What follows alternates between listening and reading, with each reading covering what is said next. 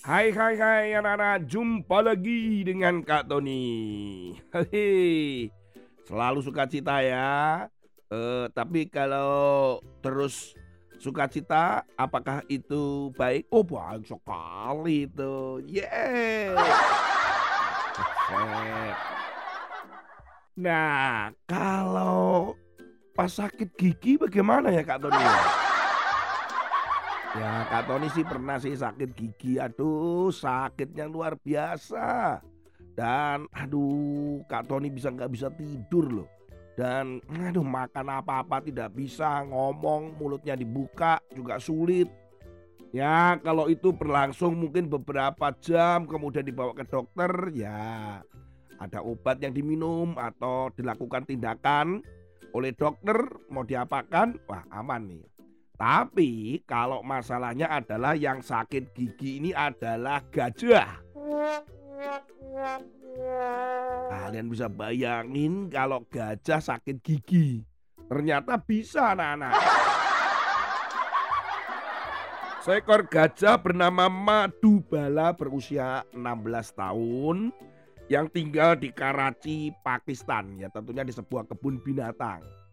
Ternyata gadingnya yaitu sama dengan giginya kan. Itu patah. Dan patahnya gading itu membuat infeksi atau ya kalau gigi patah terus ada di uh, mulutnya itu kan ya akhirnya terjadi infeksi.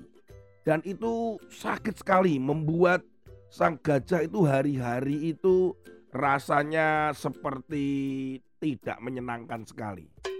Kalau berlangsung cuma beberapa jam sih ya kemudian ada dokter mungkin selesai. Tapi masalahnya ini bertahun-tahun anak-anak. Jadi pasti menderita ini si gajah ini yang bernama Madubala ini. Nah puji Tuhan ada pertolongan dari kelompok kesejahteraan hewan global kelompok kesejahteraan hewan global yang bernama Four Paws akhirnya melakukan tindakan dengan mengumpulkan dokter-dokter untuk melakukan operasi gigi. Nah, dan ini baru pertama kali operasi tanpa menidurkan gajah secara total. Karena menurut mereka bisa beresiko. Kalau ditidurkan atau dibius gajah itu juga punya jantung dan sebagainya mereka sudah mengamati dan itu berbahaya. Jadi operasi gigi gajah ini dilakukan dengan berdiri. Tetapi tentunya ada penahan rasa sakit yang dimasukkan ke dalam tubuh gajah. Dan ini menggunakan infus di mana para perawat itu mengangkat infusnya tinggi melebihi gajah dan kemudian gajah boleh dioperasi dengan berdiri tanpa rasa sakit. Wah. Operasi yang berlangsung 6 jam itu sukses dan membuat si gajah senyum. Harus ditolong, kasihan walaupun hanya hewan. Amsal pasal 24 ayat 11 sampai 12. Bebaskanlah mereka yang diangkut untuk dibunuh, selamatkan orang yang berhuyung-huyung menuju tempat pemancungan. Kalau engkau berkata, sungguh kami tidak tahu hal itu, apakah dia yang menguji hati tidak tahu yang sebenarnya? Apakah dia yang menjaga jiwamu tidak mengetahuinya? Dan membalas manusia menurut perbuatannya? Ayat ini adalah ayat yang kita belajar dan Tuhan mau supaya kita itu menolong orang lain. Dikatakan kalau ada orang yang sudah tahu akan celaka atau dia tahu bahwa dirinya sedang menderita perlu pertolongan, maka kita anak-anak perlu segera menolong.